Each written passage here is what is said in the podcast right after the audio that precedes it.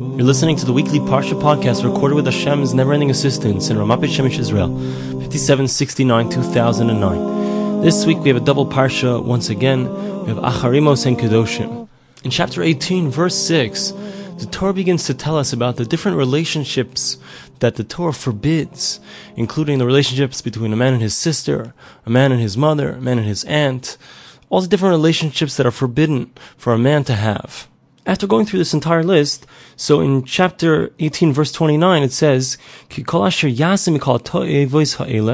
Whoever does from any of these abominations, so the punishment for such a person will be that their soul will be cut off from amidst their people. So that's at the end of Parshas Acharei Mos, the first parsha that we read. And then again in Parshas Kedoshim, in chapter 20, starting verse 10. So again, the Torah goes through all these different people that a man is not allowed to have relations with. And the Torah again repeats for us that the punishment for such a person is going to be kares. If a person has relations, a relationship with somebody who's inappropriate for him, so he's going to have spiritual excision, his soul will be cut off. Now, what's interesting and needs explanation is that in this list of different people that a person is not allowed to have relationships with, so one of the people that's included in that list is actually somebody who sometimes is permitted and sometimes is not permitted. And that is a person's own wife. The Torah says that when a woman is menstruating, when she sees her period, so during that time, it's forbidden for a man to have relations with his wife. This is also true even for a woman who's not married. It's forbidden to be with a woman who's a nida, who is menstruating. And not just that, but if a woman has become a nida, if she's gone through her cycle and she hasn't been to the mikveh, so she's still considered a nida, she's still considered tame, impure. And we have to know what this concept means, impurity. We discussed it a little bit last week, perhaps we'll discuss it more this week. In any event, until she's gone through the mikveh, she's not allowed to be with her husband. Now what's interesting here, and what needs explanation, is that one would not have thought that this type of forbidden relationship would be included in something which is chayiv kares, which requires spiritual excision. Okay, I could hear a man with his sister, a man with someone else's wife, all these different types of relationships. They're abominable. They're horrible. To have such a relationship, so uh, one would be liable for spiritual excision.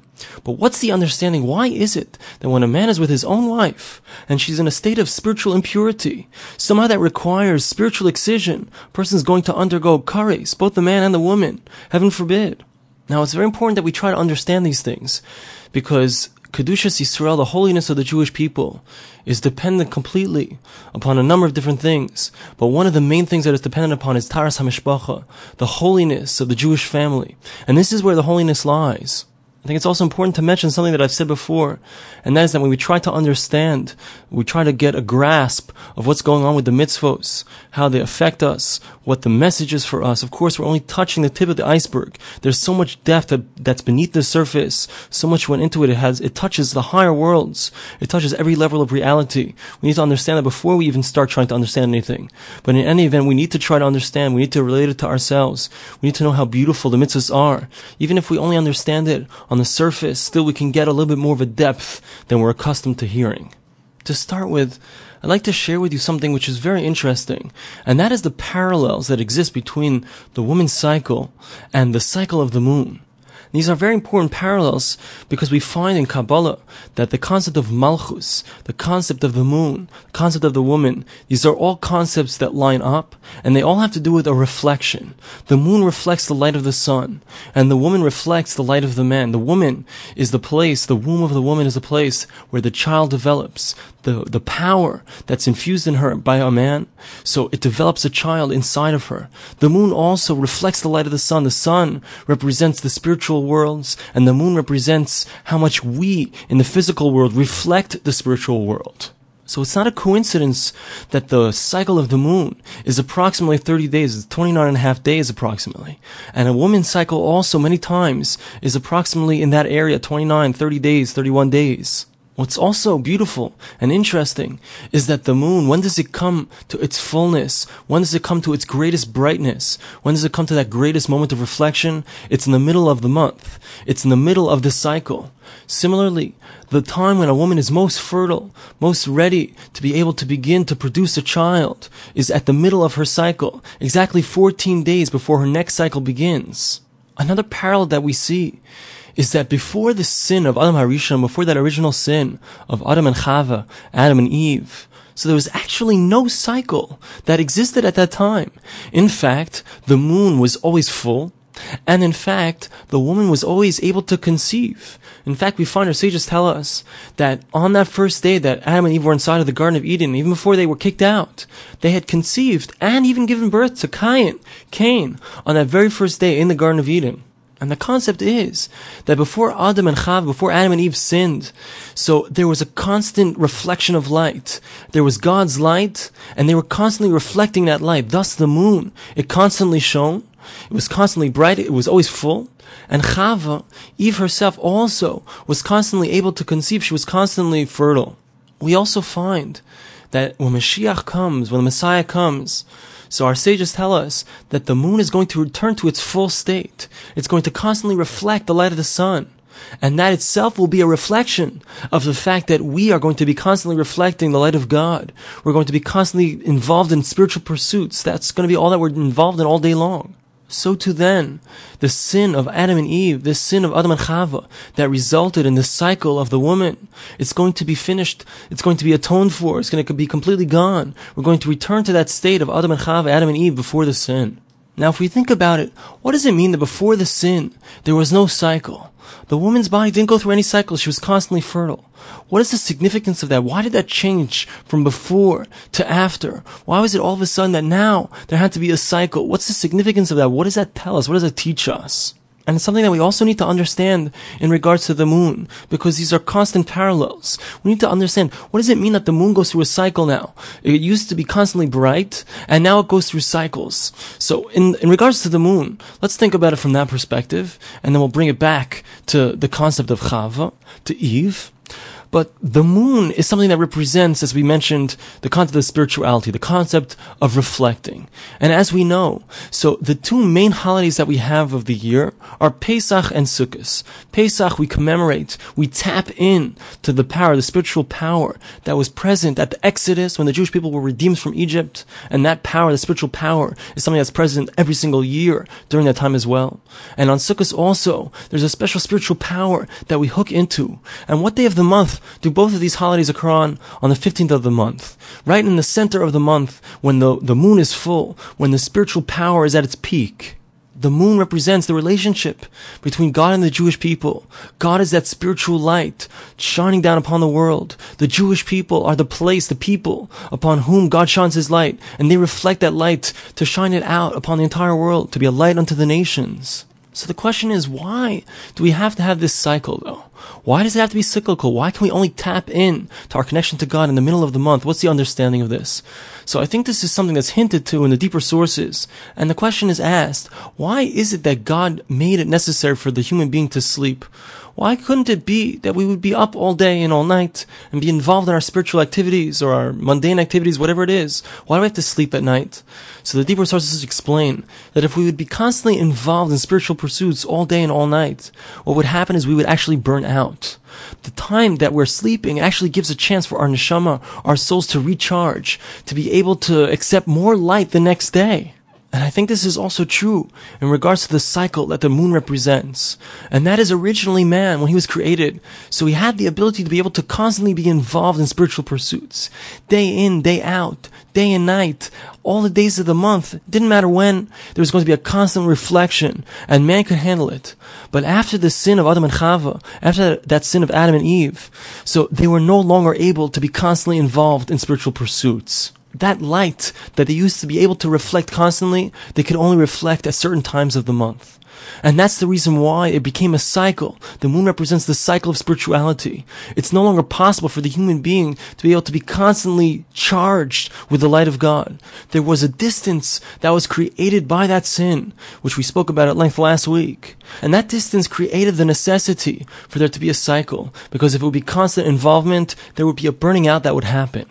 This is exactly parallel to what happens in the woman's cycle. And it's a beautiful thing because just like the human being, Adam and Eve, perhaps as a unit, so they would reflect the light of God and they would act like the moon reflecting. So before the sin, they were constantly reflecting. And after the sin, so it became cyclical. They couldn't handle a constant light.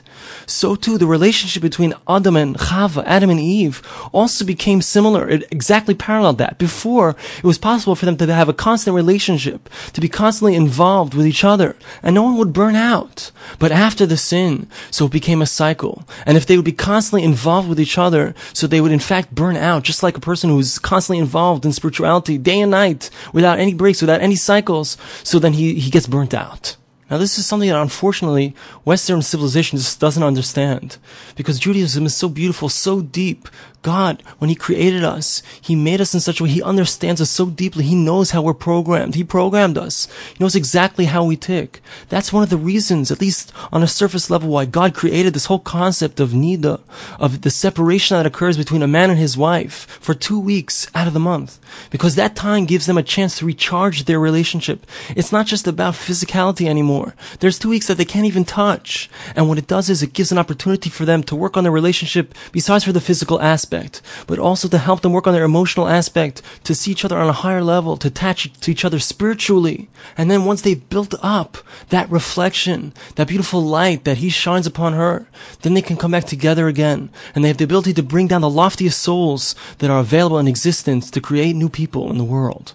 Now, another amazing and beautiful parallel between the Jewish people and HaKadosh Baruch Hu and Hashem, that relationship, and the relationship between a man and his wife, is that we find before a woman becomes permitted to be with her husband. So the Torah says that she has to go in the mikvah, she has to enter into that special ritual bath. And the function of the mikveh is that it has the ability to take off that tumah, that impurity, which actually is a direct result of the original sin of Adam and Chava. That sin of Adam and Eve, it brought something called the zuhama, which is a spiritual darkness into the world. And it exists within the person. So on the surface level, that zuhama, that darkness, it's removed by the mikveh.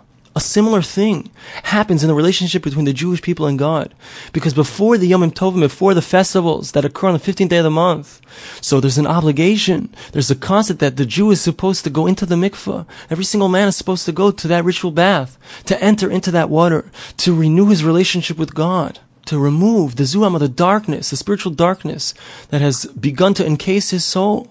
So there's an opportunity right before the relationship is going to be sanctified between the Jewish people and God to enter into the mikvah, just like a man and his wife. Another amazing, beautiful parallel that we find is that when the sages speak about this concept of the woman going to the mikvah, of her renewing her relationship with her husband, so the sages tell us that part of the reason that God gave us this mitzvah was indeed so that their relationship be refreshed. And the way that they describe it, the words that they use, are that there's a constant renewal, a return to that state of a chas and kala, a bride and groom this same exact lashon, the same type of language is used in regards to the relationship between the Jewish people and God. And it's not a coincidence that we actually say it every Friday night. On Friday, Shabbos is the day of Malchus, is the day that corresponds also to this whole concept of the reflection. We say, Yasis alayach Elokayich, kim chasen al kala. And it's referring to the time in the future when Mashiach comes, but it's also something that happens every single Shabbos, every seven days. There's a relationship that gets renewed. And we as the Jewish people, in our relationship with God. We're like that bride and groom that have this unbounded joy. And I think that the reason that in both of these places there's an entrance into the mikveh, there's an entrance into this special ritual bath, is because the mikveh represents the concept of anivus, of limiting one's own pride. Because when a person enters into a place where you can't breathe, you can't live, you're in this water, there's a complete nullification of ego. I am nothing. In order to enter into a relationship, a man and a wife, the Jewish people and God, in order for there to be a proper relationship, so every side needs to feel like they are nothing and the other person is everything. If our attitude is in our relationships that the other person is everything, so that's when we can have success in our relationships. Now let's return to the original question that we asked. The question was, we have a whole list of different relationships that are forbidden. A man with his sister, a man with his mother, all these different things that are abominable to us. But when it comes to a relationship between a man and his wife, where she's in a state of nida, or a man with any woman who's in a state of nida, where she's impure, why is it that there's a chiyuv kares? There's spiritual excision, a disconnection of the soul from its source. So perhaps we can say, based on all the ideas that we've been saying, that when a person is overloaded, when he has too much of a good thing, call it, so then what happens is, it's not good. When a person has too much spirituality, if he's too exposed to God, so he gets cut off, he can't handle it, he overloads. And when there's an overload, there's a disconnection. Similarly, between a man and his wife, there's potential for overload. And when the overload happens, there's a disconnection. That's why the Torah limits the relationship, that it should be at a time when there's the maximum potential for reflection. Disregarding these simple laws of nature, disregarding the laws of God. So the result is that there's a disconnection from each other and a disconnection from God. But when we realize that we live in this reality, we live in this cyclical reality, and we appreciate that, and we work with the laws that God has given us, the laws of reality, the Torah is not just a reflection of reality. Reality is a reflection of the Torah. When we look through the lens of the Torah, and we live our lives in accordance with the rule book that God has given us, the one who programmed us, the one who made us, so then our lives will be so much richer and so much more fulfilled. Thank you so much for listening. Have a beautiful Shabbos. Oh, oh, oh.